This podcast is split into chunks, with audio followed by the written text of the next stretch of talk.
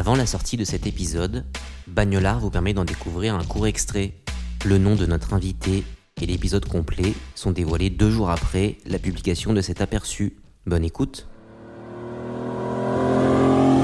On va pas rigoler, mais mon premier euh, moniteur d'auto-école m'a décrit comme un mini tractopelle. Euh, ou un mini tracteur, je sais plus comment il m'a dit ça. C'était pas très très gentil. Je conduis bien, j'ai jamais eu d'accident. Euh, sauf un très grave, mais qui était pas vraiment un problème de conduite.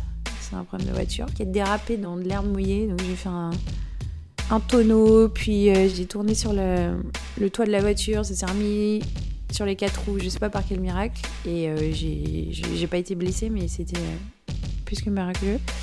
On habitait à Caen. J'allais chercher mon fils à la crèche et on avait un Citroën Berlingo qui était vide, quand même assez nerveux. Et je crois que je changeais une sais pas ce que je faisais, j'étais penchée. Et euh, il venait de pleuvoir. Du coup, le bas-côté de la route était complètement détrempé, l'herbe était mouillée. La roue de ma voiture a légèrement mordu. J'ai braqué hyper fort dans l'autre sens pour venir. J'ai braqué tellement fort que je me suis retrouvée en équilibre sur les deux roues euh, de gauche. Donc j'ai rebraqué. Et là, je sais pas ce que j'ai fait. Ça a buté sur quelque chose, je sais pas quoi.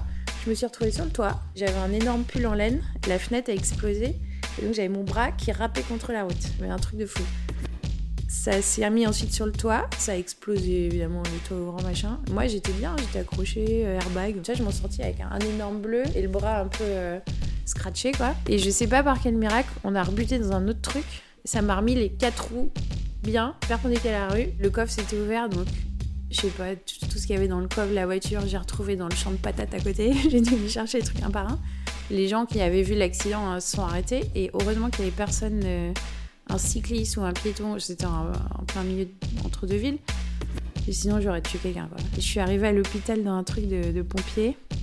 Ils m'ont dit Ah, vous avez un accident de vélo? Non, non, c'est un accident de voiture. Ils m'ont dit Ah Mais sinon, j'ai jamais eu d'accrochage, j'ai jamais abîmé. Enfin, je rentre pas dans les, les petits trucs euh, sur le bord de la route. Je suis assez stressée par les gens qui conduisent pas vraiment bien. Mon père est un excellent conducteur. Il n'a jamais eu un accident en 35 ans, jamais même, euh, tu sais, un petit peu égratigner la voiture sur le côté. Non, enfin voilà. Euh, et du coup, tous les gens qui conduisent pas vraiment très bien, ça me, ça me traumatise un peu. Donc j'évite de monter avec eux. Ou alors c'est moi qui conduis. Mais voilà, j'aime énormément conduire. Euh, ça me stresse quand je vois des gens qui sont un peu trop nerveux au volant. Et en, parlant de ça, la conduite aux États-Unis est beaucoup plus relaxe parce qu'en fait, il y a énormément de gens qui sont en mode. euh, comment ça s'appelle La cruise.